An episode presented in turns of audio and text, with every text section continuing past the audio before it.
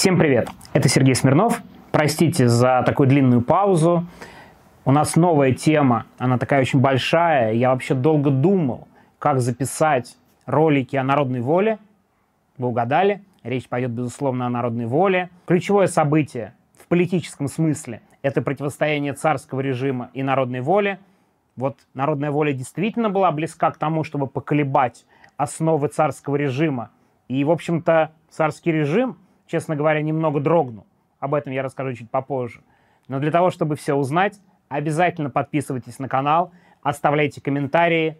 Народная воля. Поехали. Я вообще думал, как правильно распределить то невероятное количество судебных процессов, которое было над народовольцами, над теми людьми, которые были до народовольцев, над людьми, которые были связаны с народной волей, или вообще были не связаны, а были другими революционерами – 80-е годы – это буквально процессы над революционерами. Страна превращается в большой судебный вестник. Для удобства, ну, наверное, скорее своего удобства, я долго думал, как бы нам распределить эти серии. И вот у нас будет три серии про народную волю. Первая серия – зарождение народной воли и, так сказать, ее начало. Не хочется называть это словом «рассвет», потому что слова «рассвет» по факту не было – потому что сразу началась очень жесткая реакция. То есть мы берем зарождение народной воли, как она появилась и как власти начали преследовать народовольцев. Это сегодняшний первый ролик. Заранее скажу сразу два будущих. Второй будет отдельно посвящен убийству царя, теракт и убийство Александра II. Это будет отдельный большой ролик, тем более огромный процесс, который привлек внимание всего мира.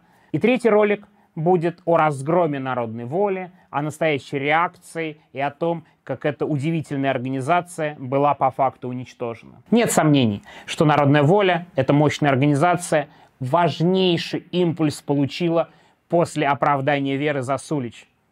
То, о чем я рассказывал в прошлый раз, то самое неожиданное оправдание за покушение на генерал-губернатора Петербурга Трепова.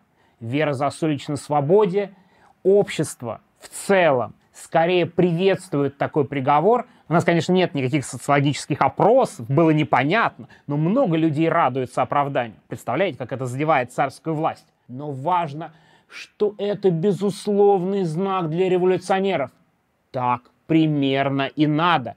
В этом, кстати, так вот, если по-хорошему, если ты смотришь из 2021 года, и заключается ключевая ошибка ли, опасность того самого приговора.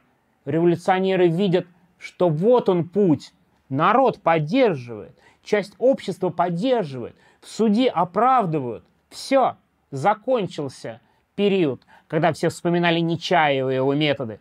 Теперь Вера Засулич, теперь можно. В этом риск и опасность. Ну, немного информации из школьных учебников. Я уверен, кто хорошо учился в школе, он примерно помнит. Все было довольно просто были народники, они сначала ходили в народ, они поняли, что это не самый хороший метод, и потом начали формировать организацию. На самом деле примерно так и было, но разве что интересно, что новая организация революционеров, они ее назвали в честь старой «Земля и воля», оформляется постепенно вокруг журнала. Землевольцы второй волны, не те самые, которые были при Чернышевском, а уже другие, образованные в 1876 году. Они проводят по факту первую акцию, о ней я тоже рассказывал в ролике, обязательно посмотрите, о демонстрации у Казанского собора. Постепенно организация оформляется. Это кружки, это нелегальные собрания. В организации примерно 200 человек, и они начинают обсуждать какую же им вести деятельность. И опять же по учебнику истории. Внутри земли воли сложилось два направления. Одно выступало за более решительную борьбу с правительством, другое более умеренное за продолжение пропаганды. Но только надо понимать, что вот учебник это какие-то отстраненные люди, а в земле и воле были вполне реальные, и спор у них был по факту примерно вокруг покушения Веры Засулич.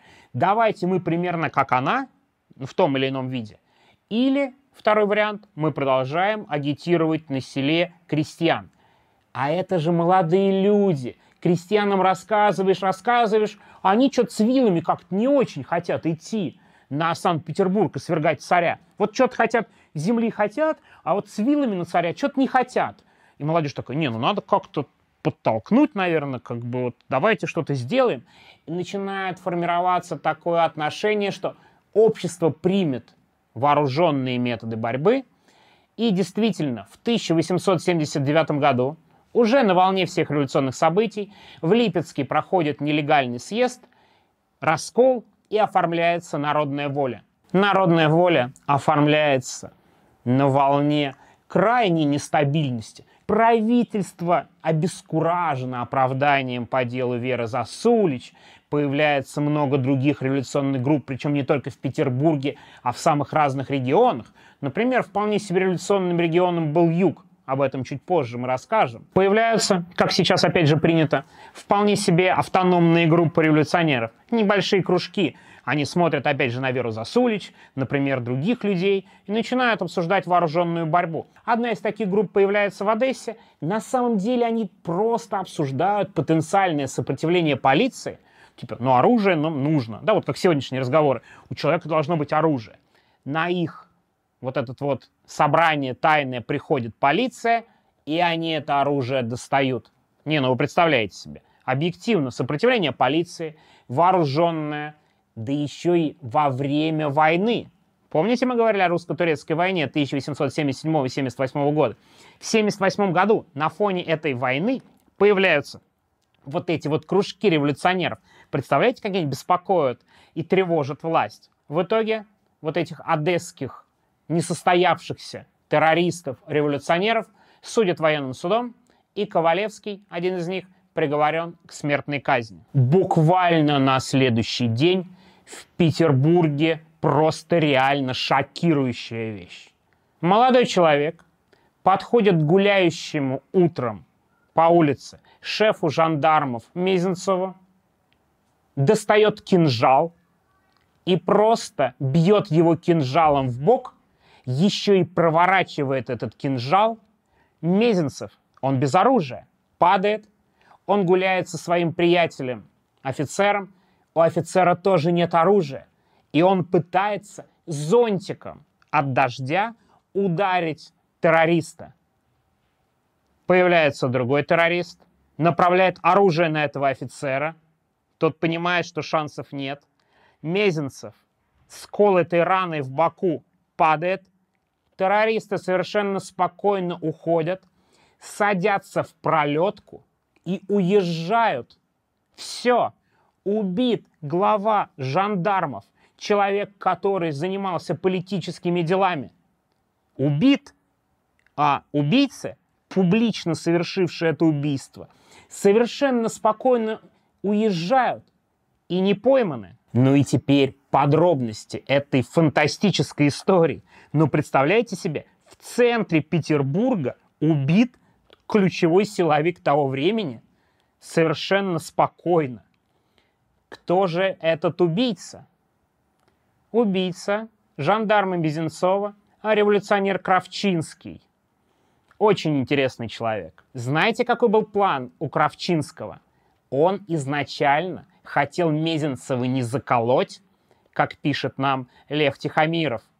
К сожалению, такая отсылочка. Запоминайте фамилии, они периодически будут нам встречаться. Лев Тихомиров – это один из лидеров народной воли, впоследствии ставший монархистом и прощенный царем. Так вот, что пишет Лев Тихомиров? Изначально Кравчинский заказал себе меч короткий, огромный. И его план был не убить ножом Мезенцева, а отрубить ему публично голову в центре Петербурга. Вот именно такой план был у революционеров. Представляете себе, какие люди вообще-то готовили это покушение? И он вполне серьезно был уверен, что он просто возьмет и отрубит голову. Он там ходил, тренировался примерно с этим мечом. Но в последний момент революционеры подумали, что это не очень практично, вряд ли получится, и предпочли более надежный способ – кинжал или даже стилет. Это был стилет такой итальянский. Причем Кравчинский не просто, повторю, ударил Мезенцева. Он провернул в ране стилет, чтобы уж наверняка. Представляете себе, какой тип революционеров появляется. Ну, чистый теракт. В центре города такое убийство. Кравчинский, бывший офицер. Кстати, тоже довольно любопытный человек, помимо своего офицерства и помимо вот этого убийства, он был одним из тех первых народников, которые уехали в деревню, хождение в народ. Кравчинский говорил с крестьянами языком Ветхого Завета, ну и Нового Завета, и объяснял, что на самом деле христианство — это и есть социализм. Причем Кравчинский был довольно успешен в деревне, то есть его никто не сдал, он там был уважаем крестьянами. Это отдельный любопытный момент. Мало того, Кравчинскому не имется. Вот он уезжает из России, он отправляется на Запад.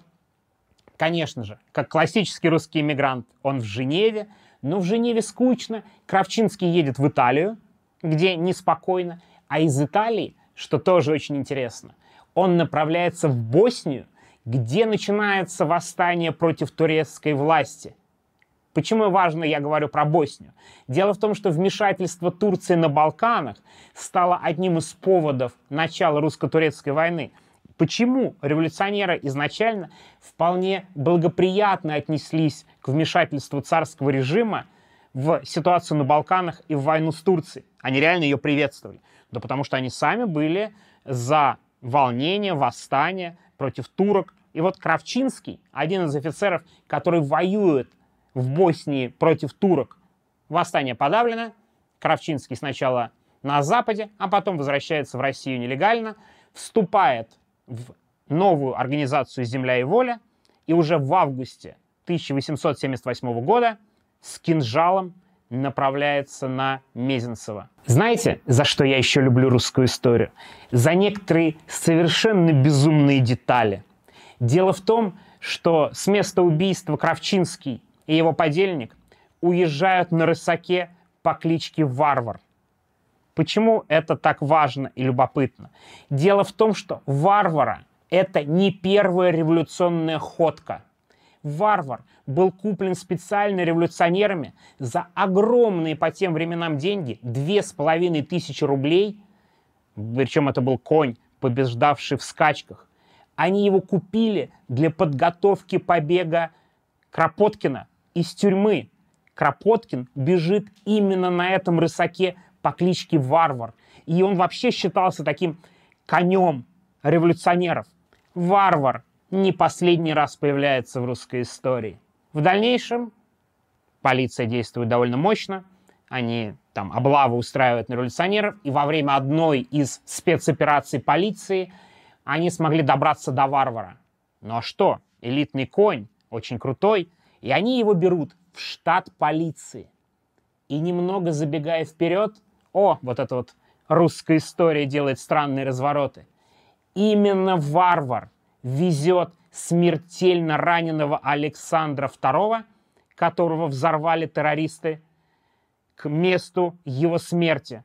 Еще живой Александр II едет по Петербургу в санях, в которые запряжен конь-варвар – тот самый конь-варвар, который сначала спас Кропоткина, а потом поучаствовал в покушении на Мезенцева. Важно другое. Кравчинский вообще-то не скрывает, что по политическим причинам убивает Мезенцева. Мезенцев шеф жандармов, он очень жестоко подавляет студенческое революционное движение. Именно жандармы отвечают за административную ссылку. Именно поэтому Кравчинский убивает Мезенцева. И он свое убийство обосновывает. Знаете, обоснование убийства — это как раз классическая характеристика терроризма. Вот именно политический терроризм полноценный — это убийство Мезенцева Кравчинским. По-другому вообще это очень трудно расценить. Важный момент. Помните, я рассказывал про Одессу, что буквально на следующий день Кравчинский убивает Мезенцева. И он об этом говорит что вы убиваете наших товарищей и казните, но теперь мы будем действовать примерно так же. По факту Кравчинский заявляет, объявляет буквально войну царскому правительству. Причем очень важный момент и очень важная деталь. Вот это надо иметь в виду при просмотре всех роликов, надеюсь, которые мы запишем про народную волю. Каждая из сторон была уверена, что она защищается. Народовольцы всегда говорили, на нас первыми напали. Это сначала царское правительство развязало белый террор, и наши действия были только ответом. Ну, соответственно, безусловно, царь, власти говорили, ну вы что, Засулич, Вера Засулич, стрельба, Нечаев был раньше. Конечно, революционеры первыми вступили на путь терроризма. И я, конечно, скорее здесь согласен, что все-таки вступили на путь терроризма именно революционеры. Они выбрали этот путь. И довольно важно, это не было каким-то исключительно русским изобретением. В мире радикальные политические силы в конце XIX века довольно активно используют террористические методы борьбы. Кравчинский пишет буквально манифест после убийства Мезенцева. Давайте я процитирую Кравчинского. Он вообще-то довольно емкий, но вот просто вслушайтесь в то, что он пишет. Мы социалисты. Цель наша – разрушение существующего экономического строя, уничтожение экономического неравенства, составляющего, по нашему убеждению, корень всех страданий человечества. Поэтому политические формы сами по себе для нас совершенно безразличны. Мы, русские, вначале были более какой бы то ни было нацией, склонны воздержаться от политической борьбы и еще более от всяких кровавых мер, к которым не могли нас приучить ни наша предшествующая история, ни наше воспитание. Само правительство толкнуло нас на тот кровавый путь, на который мы встали.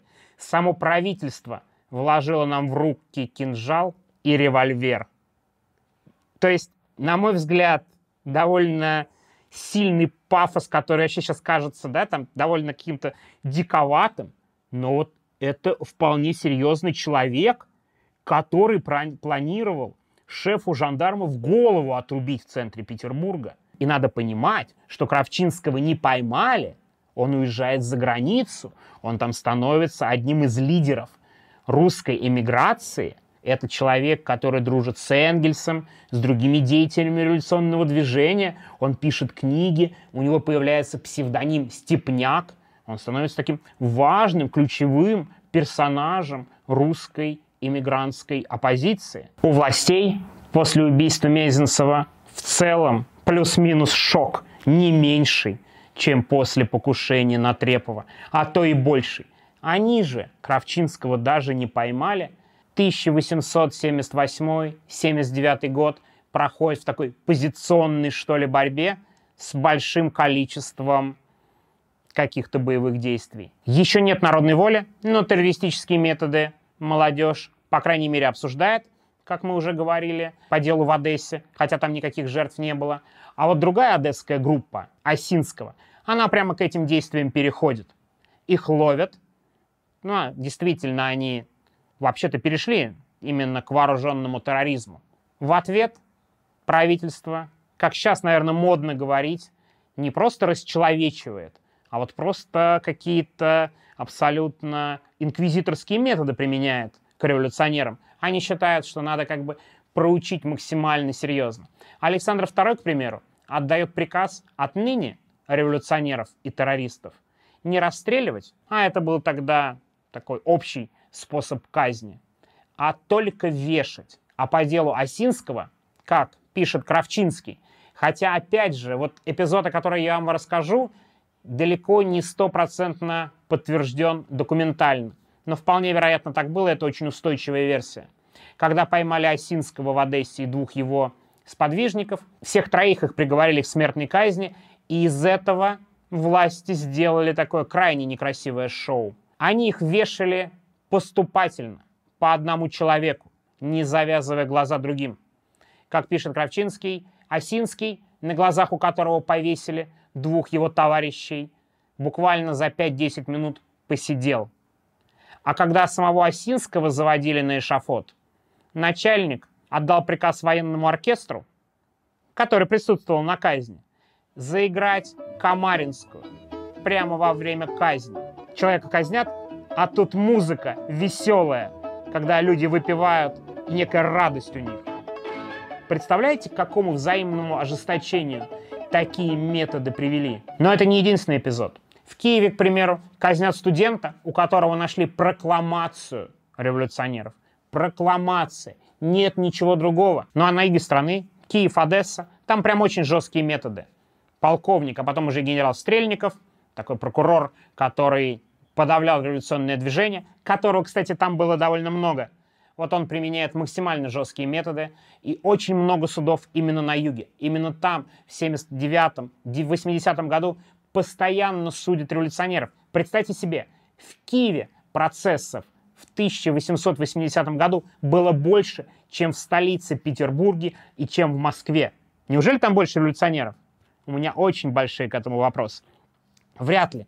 Другое дело, что всех недовольных студентов или каких-то людей, которые разговаривали про революцию, записывают вот в эту революционную партию. Тем не менее, даже эти жесткие методы пока никак не могут подавить революционное движение. Оно все больше разрастается, оно становится более профессиональным.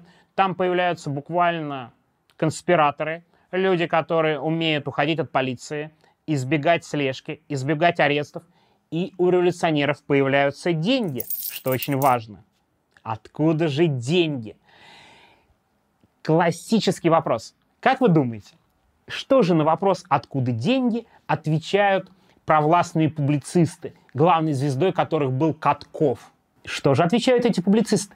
Правильно, это все, конечно же, западные деньги, направленные на расшатывание ситуации в стране. Наши западные партнеры, к сожалению, спонсируют российскую оппозицию. Впрочем, у Каткова была еще другая, не менее безумная версия. Он считал, что русскими революционерами руководят поляки, которые уже сто лет как борются за независимость, и вот они рулят всем революционным движением и расставляют, наверное, как Бжезинский – до сих пор это делает с русской оппозицией. Так вот, бжезинские 19 века руководят народной волей и вообще всеми революционерами. Ну вот примерно такое писал Катков, смесь сегодняшнего Киселева и Соловьева, ну, конечно, гораздо более талантливый, чем вот эти люди, которые, конечно же, очень хотят на него быть похожими. Несмотря на вот эти репрессии правительства, очень серьезно пополняется штат полиции – ничего толком с революционным движением сделать нельзя. Оно не идет на спад, молодежь приходит, во многих регионах начинается такая практически вооруженная борьба, а никого из лидеров народовольцев поймать полиция так и не может. Как же так? Много денег, много агентов и постоянные неудачи. Дело в том, что народовольцы провели одну из самых успешных операций в истории, мне кажется, всего революционного движения, всех времен, в России уж точно, а возможно это пример буквально мирового уровня, народная воля внедряет в третье отделение своего человека, который получает доступ ко всем документам третьего отделения и вообще всей информацией о разработке революционеров. Его звали Николай Клеточников. Очень интересный вопрос. Как же так вышло? Почему Николай Клеточников решился на эту, ну, безумную абсолютно операцию? Он вообще был из Пензы, у него была какая-то личная драма, он едет из Пензы в столицу Петербург, решает вступить в ряды революционеров, он встречает лидеров народовольцев, и один из них, Михайлов, такой человек, который был буквально королем конспирации. Он с ним лично общается, он даже не знакомит Клеточникова ни с какими другими а, людьми. В революционном движении, разрабатывает операцию и говорит, тебе надо внедриться вот в полицию. Клеточникова специально подселяют к хозяйке дома, которая выдает студентов. Ну, то есть, что значит выдает студентов? Она, наверное, пытается сделать так, чтобы это было незаметно. Но революционеры понимают, что это какая-то странная женщина, и студенты, которые к ней ходят и проходят там революционные собрания, ну, она сдает комнаты, в итоге оказывается в полиции. Вот именно к ней подселяют Клеточникова, который, узнав о слабости этой женщины, начинает с ней регулярно играть в карты, при этом поддаваясь, проигрывая рубль, два, три, постоянно жалуясь на жизнь, что денег нет, причем этот рубль 2-3 Клеточникову выдает Михайлов на нужды партии и для партийных расходов.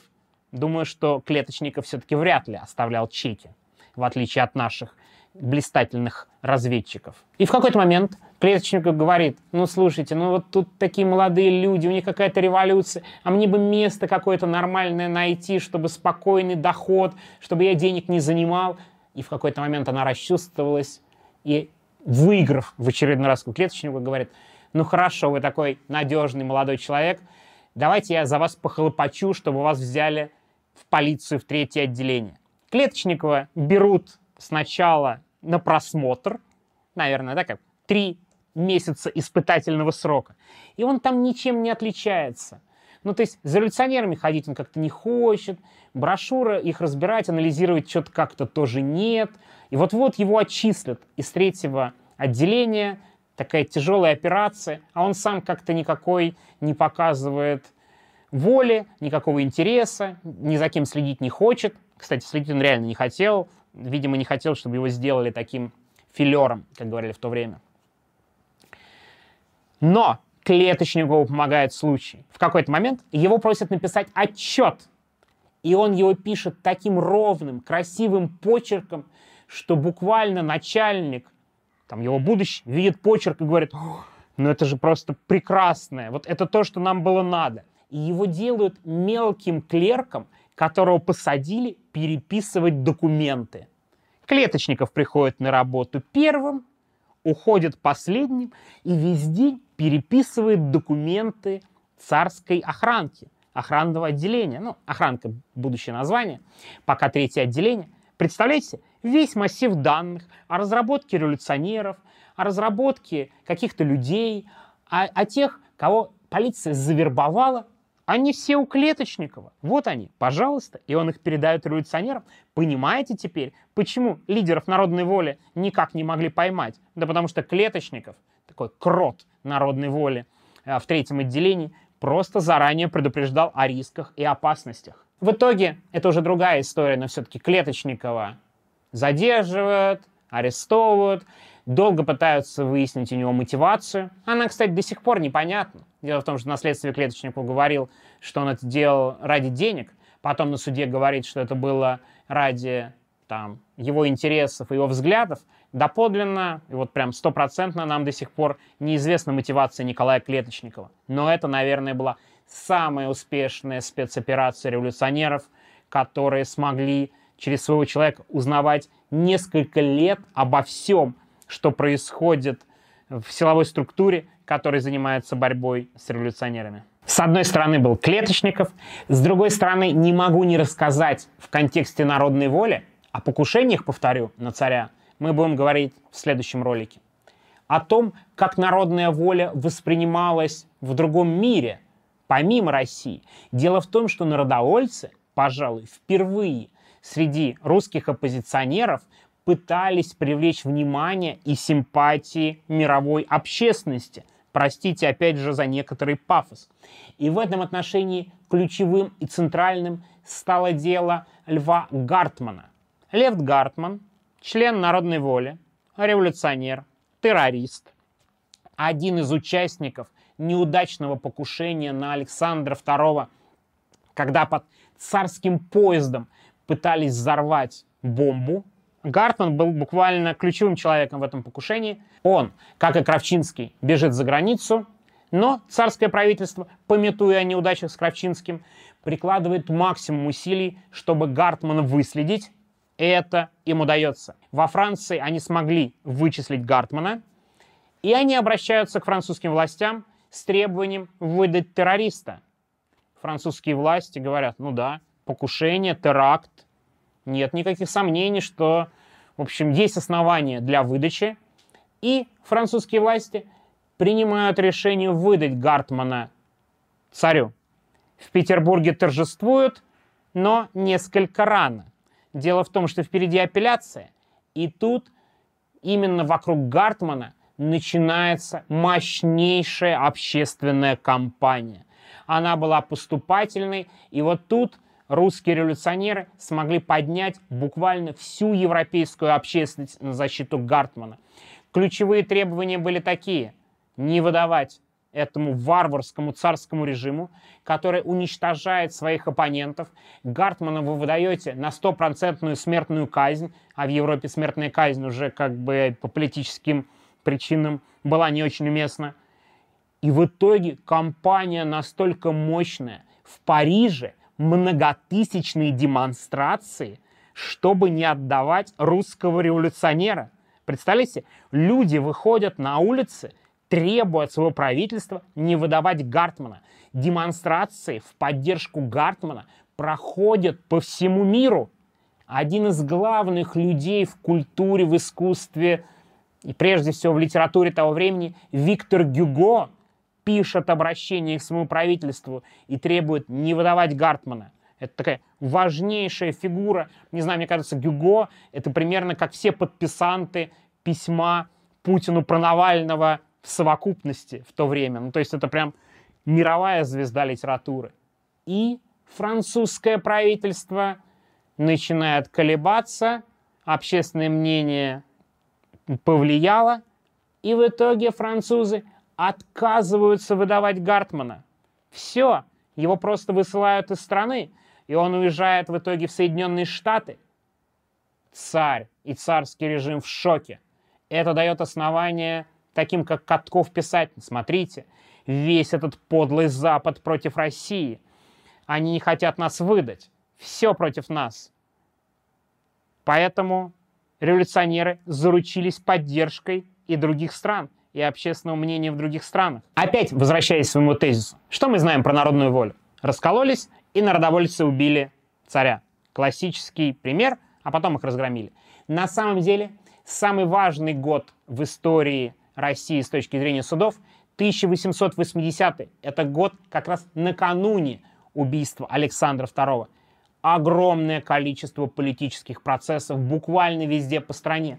Вот у меня рядом ключевые книги, которые я очень советую. Меня часто спрашивают, какие книги. В какой-то момент я уже иногда писал, иногда не писал. Но вот три ключевые книги здесь, и особенно подробно об этом пишет Троицкий в книге «Народная воля перед царским судом». Очень хорошая. И отдельный привет тому прекрасному человеку из Саратова, который мне эту книгу подарил, когда я был в этом городе. Вот прям огромное спасибо, с большим интересом прочитал, хотя к Троицкому тоже есть вопросы как к марксисту и как к советскому историку. Так вот, в 1880 году огромное количество судов. Суды очень сильно меняются. Публичность – важная часть судов. Пытаются власти судить, не давая слова революционерам. С другой стороны, властям же тоже важно показать, что революционеры вот такие мерзкие, отвратительные люди, и общество должно о них узнать, особенно после оправдания Засулич. И 1880 год Россия буквально, политическая Россия, проводит в судах непрерывные процессы, в том числе смертные казни, очень много разных судов, не за всеми, безусловно, успевают люди даже следить, но из них важнейшим становится суд по делу 16. Немного в сторону уходя, вообще-то это такая традиция 19 века называть суд по количеству обвиняемых. Был суд по делу 16, потом 20, 14. Это вот как мы сейчас называем, да, по какому-то слову, там, болотное дело, московское дело, а тогда называли по количеству обвиняемых судебные процессы. Чем так важен процесс 16? Дело в том, что именно во время процесса 16 стало известно об организации «Народная воля». Они же не афишировали, что это мы, что мы делаем, какие наши цели. А вот окончательно во время процесса 16 обвиняемые признали, что да, мы принадлежим к партии «Народная воля», мы принадлежим к той самой социально-революционной партии, о которой раньше были только слухи, и был некий общий термин, такая социал-революционная партия. Но теперь у нее есть название, у теперь у нее есть структура, у нее теперь есть руководящие органы, у нее есть программа, и у нее есть какие-то четкие установки, в том числе политические. И обвиняемые по делу 16 эти взгляды свои революционные в публичном, открытом судебном процессе транслируют. Особенно ярко вот эту позицию транслируют двое обвиняемых. Квитковский и Ширяев. Они буквально формулируют цели и задачи народной воли. Они говорят, что террор занимает второе, а то и третье, четвертое, пятое, далеко не самое важное положение в программе народовольцев, что они были вынуждены к нему перейти, что власть должна пойти на уступки, речь должна идти о свободах, о политических правах.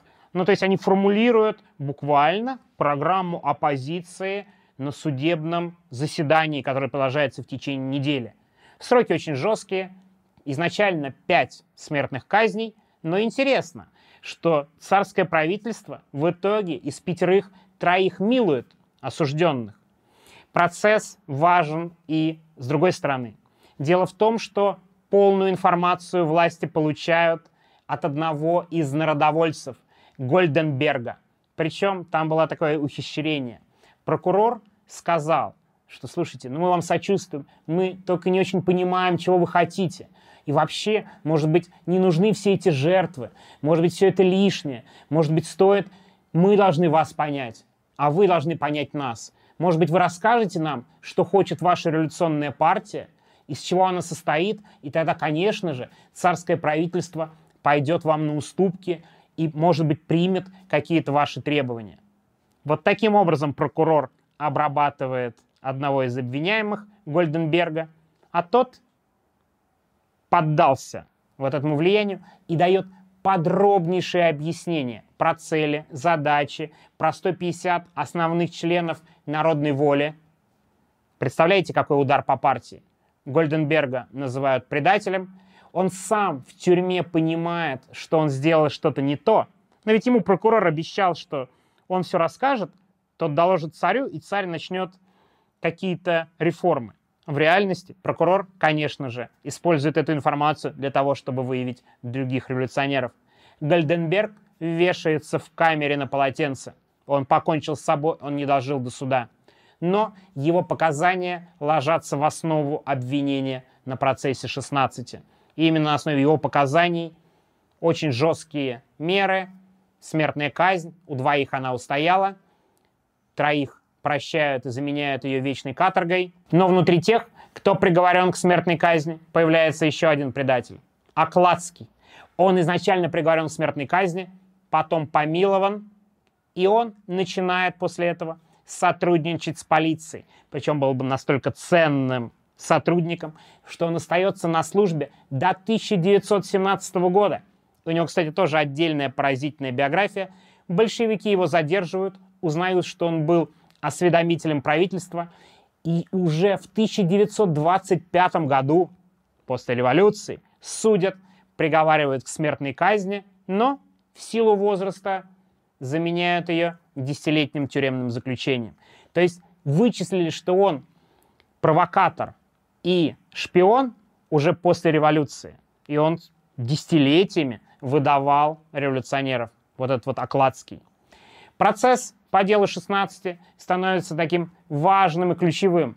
Общество узнало, что есть народная воля и узнало их требования. Царское правительство, наконец, увидело своих реальных врагов. Но самое важное и главное для народной воли и главное событие, в которой народная воля запомнится в истории, будет впереди. Примерно в 1880 году народная воля формулирует, что все остальные методы агитация с народ, в народе, пропаганда среди студентов. Все это ерунда по сравнению с той целью, которую они себе ставят. Они считают, что настоящее преобразование в России, настоящие изменения, революцию может спровоцировать только одно событие – убийство человека, который стоит во власти в России. Александра II, того самого освободителя, человека, который начал реформы, человека, который провел множество изменений, но об этом мы поговорим уже в следующем ролике, который будет полностью посвящен покушениям на царя. Подписывайтесь на канал, ставьте лайки, оставляйте комментарии. Всего доброго, до скорого нового ролика уже про убийство царя Александра II.